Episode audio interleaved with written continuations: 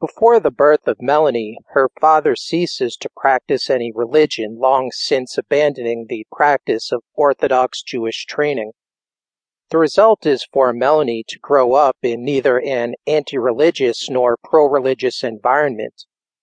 Klein's parents both work jobs they do not particularly enjoy, and she grows up witnessing this occurrence. Her father is relegated to working as a dental assistant after struggling to earn a living in medicine. For someone who loathed snakes, her mother's job selling both plants and reptiles was somewhat humiliating and tedious.